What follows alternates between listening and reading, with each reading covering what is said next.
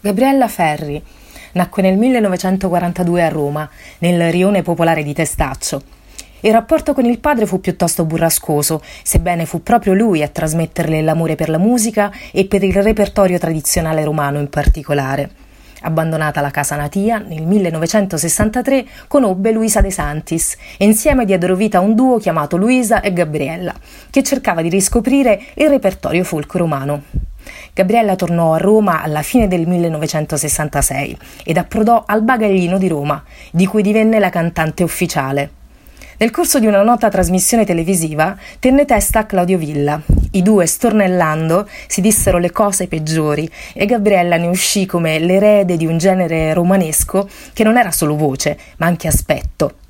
Le sue due ultime uscite artistiche di rilievo avvennero nel 1996 al Premio Tenco di Sanremo e nel luglio del 1997 con un concerto al Parco Celimontana a Roma.